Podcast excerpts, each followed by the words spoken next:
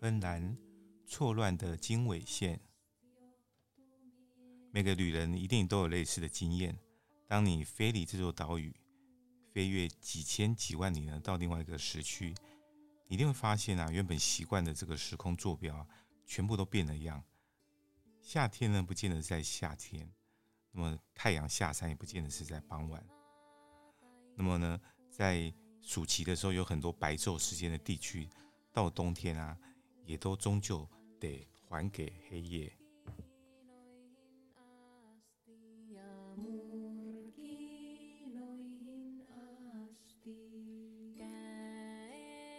第一次呢去北欧的时候呢，我就听说呢，靠近这个北极圈的这一带啊，诶，会有这种永昼或者是永夜的日子。那那里的民众呢，他就没办法去靠这个太阳哦。这个下不下山啊，来判断时间跟决定他的作息。那么在夜晚呢，跟白天的时间，他就只能靠呢几个小时的这种曙光跟暮色呢，来做一个区别。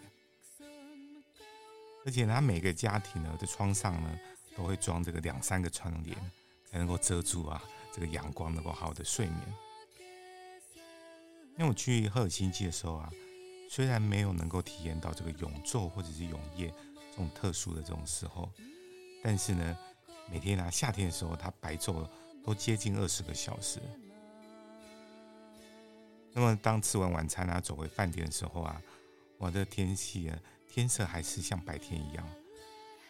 那么有一次呢，晚上呢，十一点左右啊，散步回去的时候，哎，还是这种黄昏的这种景色，就觉得非常的非常的神奇。那么半夜呢，快三点之后起来哦，忍不住来。来打开这个窗帘，望向窗外，没想到那时候天已经亮了。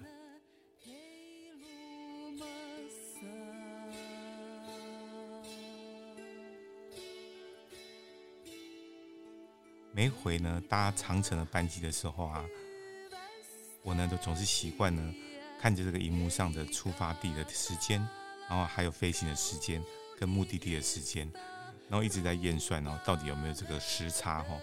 会有这种错乱的这种情况，我甚至啊，有时候还会拿起这个定位的记录的时间来做一个比对。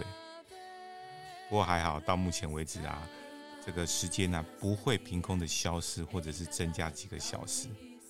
那么不管呢调快或者调慢，跨过这个国际换日线啊，赚到的总是会吐回来，那么失去的呢也会再要回来。没有什么比这个更公平了。